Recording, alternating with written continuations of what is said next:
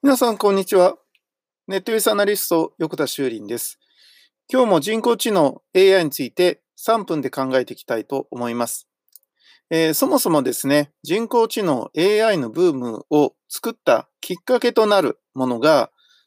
カーツワイルさんがですね、えー、言ったシンギュラリティという言葉から始まってるんじゃないかなと思うんですけど、まあその人間の能力をですね、あの、人工知能さんが、ま、上回って、えー、抜いてしまうというようなことを言ったわけなんですけど、まあ、カーツバールさんが言っていることっていうのは、実は間違いではないんですけど、ただ彼は、えー、生物の研究者ではないんですね。だからその生物の知能を研究している人ではないです。じゃあ何を研究してたかっていうと、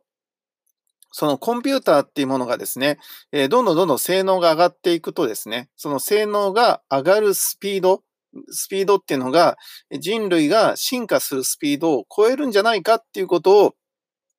まあ予測してですね、そのシンギュラリティっていうのが起きるんじゃないかっていうことを言ったわけなんですけど、え、それ、それが、じゃあ知能において当てはまるかどうかっていうのは、これはあの予測であってね、あの、わからないわけですよ。ただそのことが一人歩きしたことによって、今の人工知能 AI ブームっていうのを作ってるっていうことは、まあ多分間違いないことなんですが、じゃあシンギュラリティっていうのは本当に来るのか来ないのかという話なんですけど、まあ、僕はね、あの、来るのか来ないのかっていうのは、まあ正直なところでどっちでもいいと思ってるんですけど、まああの、来るか来ないかは、もう人間次第だと思ってるんですね。まあ人類次第だと思ってるんですよ。つまり、その AI っていうものが進化していくわけなんだけど、でもその AI にその進化することを教えていくのは人間の役目だし、そのどういうふうに進化させるとか、進化のスピードをえー、収めたりするのも、えー、AI ではなく人間がやってるんですよね。で、その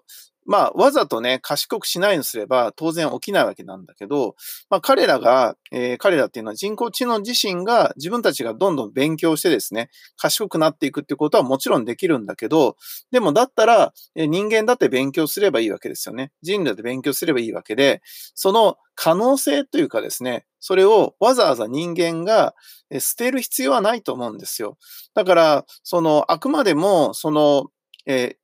AI っていうのを生み出したのは、AI にシンギュラリティを起こして、自分たちをなんかね、仕事を奪っていくために作ってるわけじゃないわけなんで、だからその辺のことをね、あの目的をもう一回明確にすれば、別にどっちでもいい話だなと僕は思うんですけどね。えー、そんなことについて今日お話しいたしました。ネットリスアナリスト、横田修林でした。ありがとうございました。ではまた明日。